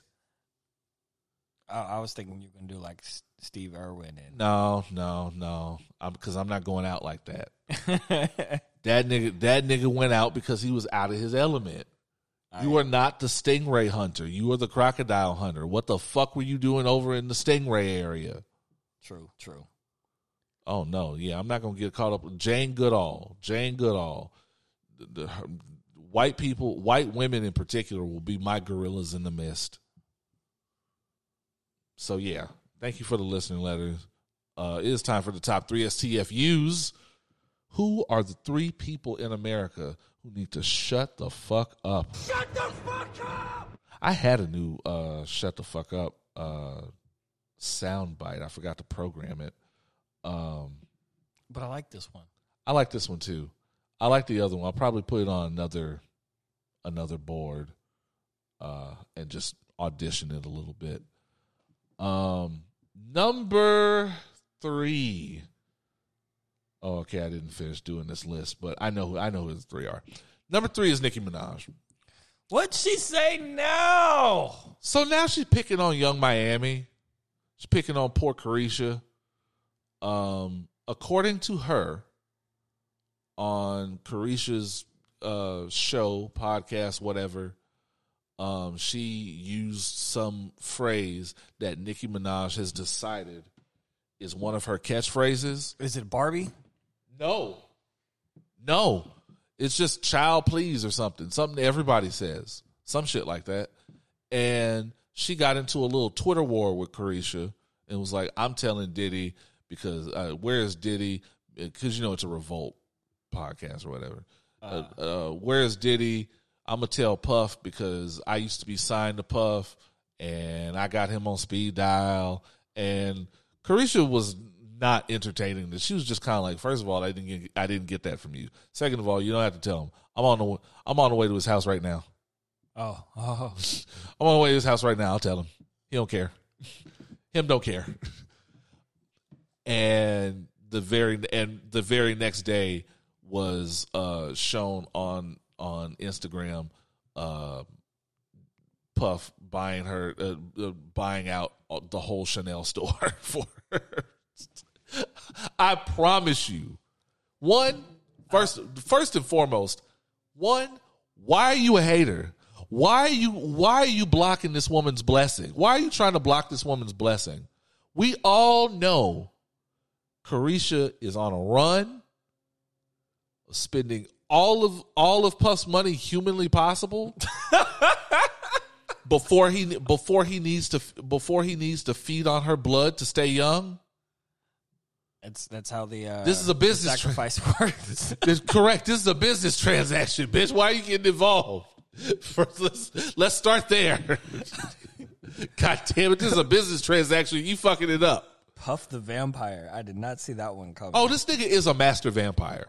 and he just picks up these women. I oh yeah, you Look- weren't see, looking you- like Lisette. see you okay. You see, you weren't on the show when we started this. I've had an ongoing thing. I've had an ongoing theory about familiars, about celebrity familiars. Uh, I, I, I trust you know what a familiar is. Indeed. To remind the audience, a familiar is a is a uh, servant or uh, underling of a master vampire who does their bidding in the daylight in exchange for the possibility of immortality. Most of the time, they end, uh, the master vampire drinks a little bit of their blood uh, to stay youthful and going. Um, examples of this, um, uh, what what's her face? Megan Fox and Machine Gun Kelly. Machine Gun Kelly looks more lifeless by the day. Maybe he's not getting any blood from her. because she's getting the blood from him. Oh, She's getting the blood from him. Machine Gun Kelly looks more lifeless and pasty and gone by the day. He looks like he looks like eventually he's going to digivolve to to Marilyn Manson. Um, so yeah, that so that that is a celebrity familiar, okay. and in, and I think uh, Puff has a long uh, legacy of celebrity familiars. Cassie was his longtime familiar, and now Caresha has decided that she is going to change the vampire familiar economy, and that her her blood does not come cheap. Got it. We're, we're supply and demand. We're, we're Correct. We're increasing the curve. Correct. And so, um, so yeah, he was so Puff walked out looking tired than the motherfucker, and she walked out with uh, every bag available in the Chanel store. Um, so Nicki, you are ruining a perfectly good business transaction. You're ruining the pussy for Puff, and you're ruining the bag for Caresha. So that in itself is enough reason to shut the fuck up. And then on top of that, you made up some shit about a catchphrase that I've never heard in any of you in any of the music that's actually tolerable to listen to. Maybe it's on the intolerable songs. Oh, that would explain it. That would explain it because I don't get that far with a Nicki album. Uh, and that nobody that nobody's ever heard something that's so general. You just decided you were gonna put a Nicki Minaj TM on it just to pick a fight with this girl. You you've run out of young girls that are entertaining your bullshit. I was And like, won't doesn't pick she, a- doesn't she try to like pick a fight with a new rapper like every year? every week. Every week, I can I know I know two or three rappers she started some bullshit with just this year, Oh, she's been on a roll. and they all kind of come to her the same way, which is like I don't really want. Look, I respect you, and I respect that you came before me, and I respect that a lot of us wouldn't be doing what we're doing without you paving that way, and the person before you, and so forth and so forth. I you are pivotal. I don't want to disrespect you. Leave me the fuck alone. Yeah. and Nicki just is I don't understand what her complex is in terms of I, maybe she's mad that she's washed or that these uh, that these songs lately don't slap. I would. Yeah, I think it's probably on the not being able to connect to the audience the same way, and so then looking for excuses in other people. Ice Spice is the only person that seems to take you seriously lately. Y'all did that little song together. I I, I take it she's become your familiar. No, no, she's Taylor Swift familiar. Uh, fair enough. Fair enough. Either way, Onika Tanya Maraj, it's time to shut the fuck up. Because now you're blowing other people's bags.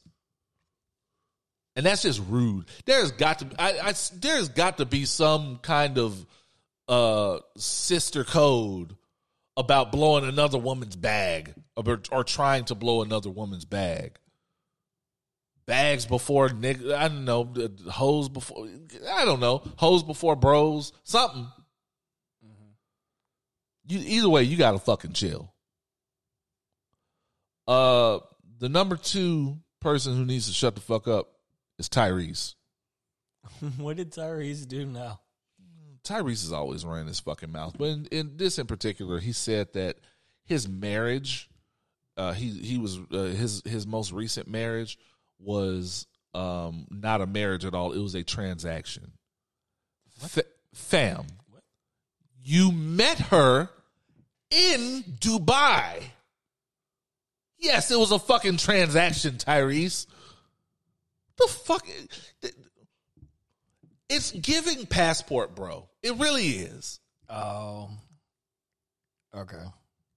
Is this marriage already done, or is he saying It's that- done or in the process of being done, something like that. I didn't even know he got married again. This is after. This is the dumbass girl. This is the this is the dumbass girl where he was on live shaving her vagina. what? Oh, you missed that? Wait, wait, wait, what? Why are we, why are we doing this on live? He was on live shaving her shaving her cooch, bro. You know, some things should just be done in the privacy of private. your own home. In private. No one cared to see that. Yeah, yeah.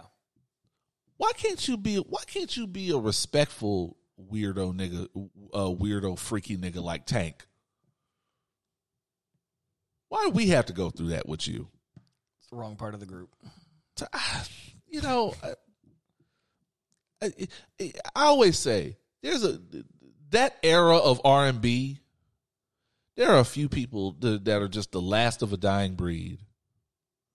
Like Sisqó. I'm so happy. No, no, no, no, sir, sir.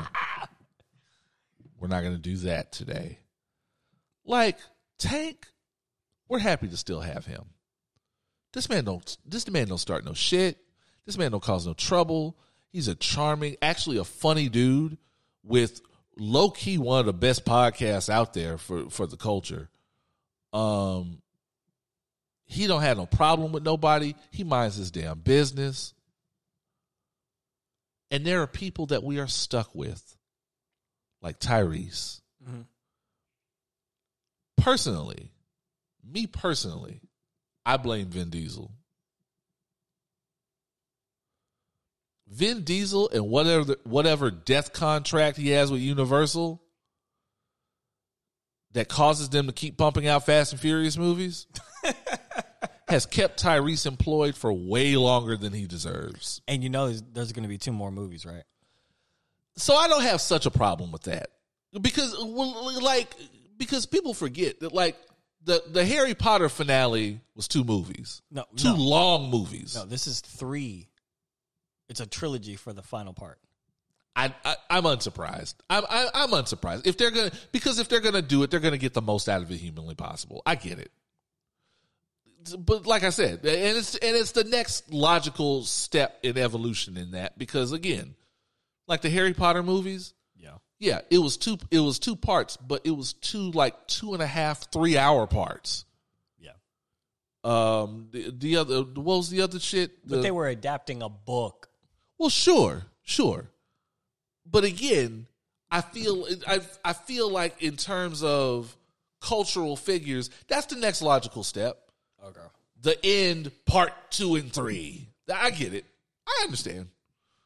To a point, I'm probably not. I mean, I'm probably not gonna watch them, but you know, whatever. No, that's a lie. I'm gonna watch them. that's a lie. I'm gonna watch. I said I wasn't gonna watch part nine. I watched it and I liked it. Um, y'all gotta y- y'all gotta learn to let go. That on a side note, y'all gotta learn to let go. It's it's supposed to be dumb fun. Y'all really have to like I don't. I've never They're, understood. they're every- superheroes with cars. Correct. Then their superpowers are cars. Everyone turns into a fucking Roger Ebert film snob when it's Fast and Furious time, and then y'all go and then y'all are gonna go out and watch the very next Batman movie in the million installments there. There have been like 50 James Bond movies. That's not true. There's like 25 James Bond movies or something. Yeah, it's about 28, 25, Yeah, around there. But over, but yeah, y'all are gonna go out and watch the next James Bond movie. Y'all are gonna go out and watch. God, Transformers is. Tobe Nwigwe is a, is is is is a, is an Autobot or some shit. He's in there, yeah. What yo? He was in the last commercial. Learn to let go. y'all ought not have shit to say to Vin Diesel. Tobe Nwigwe is in Transformers. Why? Y'all ought, y'all ought to stop. Stop it. But I am glad that Anthony Ramos is getting some work. So shout out to him. But um Tyrese fam, you knew what it was. You're like these dumbass niggas on 90 Day Fiance that that find these that find these hot women that uh, these fine women that don't know any English that can't find their front door in the morning and think that they're just there because they because they like your your charming shining personality. Who the fuck is fucking Tyrese for his personality? I'm sure someone likes it. No. The nigga's a meme. The nigga's a meme. Congratulations. No, he's a meme. What more do you want from me? Nobody's fucking that guy for his personality. Nobody. the fuck did you think this was, Tyrese? Shut the fuck up. Shut the fuck up. And the number one person who should shut the fuck up, I don't think I've ever had this person on my top on, on my top three. Scottie Pippen, Wait, I feel like we had him on before. Maybe. He talks a lot of shit, so maybe. Scottie Scottie was on the social medias recently. Yeah. um, saying that, uh, bigging up LeBron, saying that LeBron is easily the GOAT, statistically speaking, and that Jordan was trash. I can hear the comments No, I starting can, to get typed right now. I can hear I can hear Damian Randall right now. Because what you won't do on Opinions While Black or anything that he's ever been affiliated with is talk some shit About Jordan. about Michael Jordan. He's he's from that generation. Fam, and I have to agree with him. If you want to make the uh, if you want to make the argument, first of all, this whole goat debate is corny. It's gotten corny. There's Like- always got to be a goat. well, I- I think I think there can be more than one goat. I think that we can have we're at a point where any goat that you have is valid. Like if you if, if you say Steph Curry is the goat, I'm going to say yes. If if Euphonic were here and he said Tim Duncan is a goat, sure. I'll go with that. I'm not. I, I was never the hugest Tim Duncan fan, but sure. Uh, I don't know. And I don't know what this retrospective of uh, giving Tim Duncan his flowers now is about. But whatever. Um, It's because he was just really chill and didn't take a lot of the spotlight that he probably did deserve at the time. that's that's fair. That's fair. That's fair. And I think Pop probably got more of the spotlight than he did. Yeah. Yeah, that's fair. Um, but if you want to say Tim Duncan is a goat, I'll go with that too. I say that LeBron James uh, is probably the biggest and has been has a has been the biggest and strongest uh, nigga on the court for years, and is now the biggest and strongest thirty nine year old on the court until he decides not to be Yeah. a goat. Yes, also valid. Kobe, I hated him, but a GOAT. Multiple things can be true. Multiple things can be true. All these people can be GOATs, and we don't have to say, uh, it, it doesn't have to constantly be, oh, well, LeBron, oh, well, LeBron didn't do this and Kobe did that. All these people that we name GOATs exist in different generations of basketball where revolutionizing the game meant a different thing. Yeah. Nobody will ever be able to recreate what Jordan did for basketball. And that's not even just on the court. Jordan was one of the first basketball players to be the complete franchise.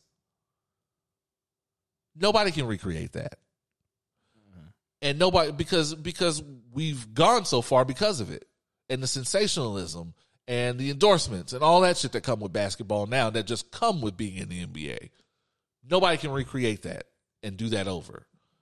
Kobe. Nobody can do what Kobe did for basketball. Nobody can do it again. Got it. Same thing with with LeBron, and probably and honestly, even though they're they're together, and there's a little bit of an age gap. Probably the same goes for Stephen Wardell Curry. Oh yeah, I mean in two different ways, and I'm always gonna say, in terms of changing the game, Steph ridiculously affected the game. Outstanding. Um, yes, yes. he, he literally changed the concept of what shooting and looks like, and is accepted for. is yeah, he's nasty. He's nasty out there. And so Scottie Pippen, it, it- so this idea of oh, this nigga's great because this nigga's trash, and this whole retrospective to shit on Jordan. One, even if we're taking it seriously, is washed. Everybody can have their goat. We we can have a list of goats. We call that a farm. We call that a farm, and you don't have to, and you don't have to be, and you don't have to be on your little solo farm dick riding. You don't, you don't, and you look stupid, and you look stupid dick riding LeBron. You really do. And that's if we take this seriously, which we should not, because this isn't about Mike. This isn't about who's the GOAT. This isn't about LeBron. This is about this dumbass feud you have with Mike. Yeah, and and wanting to be out from underneath his shadow. and wanting to be out from underneath this shadow, this this this this restirring of the rivalry that has gone on because of that damn documentary. And you're probably frustrated because your ex-wife uh, is getting her back blown out by Michael Jordan's son. You I wish you had had this. I wish you had had this same energy when she was ready to change her name to Mrs. Future. Yeah, I said it. To miss his future. Future was blowing her back out. Uh, I mean, that doesn't count. It's future. like he, That nigga, that nigga said, "Whoever your girl, whoever your girl is, I love her." basically. Oh, Um, uh, you uh, talking about uh, talking about she's yours on Monday, but this weekend I love her. He he's so confused. So it's like a He needs a reality distortion field that exists around him, and as far as I'm concerned, like it just it doesn't exist. It doesn't count. The term reality distortion field is one of my favorite things ever in the English language because in the era of social media, so so many people suffer from it. I think Scottie kind of suffers from it because he's trying to rewrite history. Oh yeah, Because and guess what? If Jordan's trash, what does that make you, bro, because he thinks he's better. sir? You are not. This is not Sonic. You are not Knuckles. He he You are Tails. he thinks he is better. He think if if Jordan is Sonic, you are not Knuckles, sir. I repeat, you are Tails. Shut the fucking fuck up. Shut the fuck up! Jesus Christ. Scottie Pippen just and, and just and just when that, that book wouldn't sell, I know he was trying to sell a book at one point. That book wouldn't sell. You know, Lars out here talking about uh the, Lars out here telling all the family business, talking about how talking about how her and Scottie used to have sex, you know, whatever, ten times a day or some shit. And the knowledge that Michael Jordan's son blowing that back out probably 15 times a day without the with without the help of BlueChew. What's wrong with Blue Chew? It's like the third mention. I'm just saying. Yeah, I mean that man. That man old. They're not sponsored. That man. that, that's true. That's true. No, you're you correct. swi- you gotta switch it up. You're correct. No, you're correct. And and and they never will be. And they never will sponsor because me and D Randall made a pact a long time ago. Because I remember when everybody was selling that shit on their shit. Not here. Bro, everybody. Not here. That's that. That is when we have finally gone manosphere. And ain't and ain't nobody paying us enough money to go manosphere. Have we done a podcast, sir? I definitely feel like we have done a podcast. We have definitely done a podcast. I would definitely say we did a we did a just us guys Memorial Day weekend podcast. Um church announcements. Um, oh yeah. Just uh, I have I do have some upcoming poetry. Um, so if We is it weekly or is it just that one show?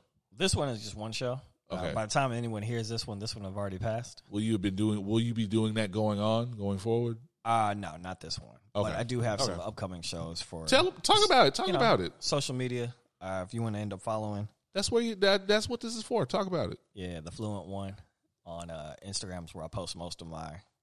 Dates. Give them dates. See, the next one's going to be June 23rd.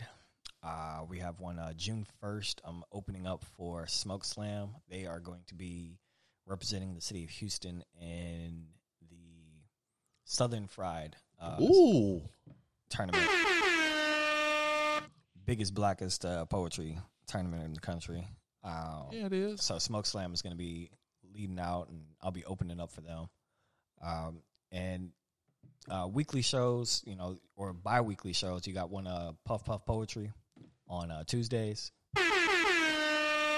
Shout out to Brother Malcolm. She's so cold. They really put together this wonderful, intimate experience in terms of really working out poets with getting your new workout and constantly pushing poets to to develop and showcase that new work, not to be afraid of what the audience is thinking. So, um, Definitely like that. tap in, and I've always got shows coming up. So, yeah. Right on, right on. Okay.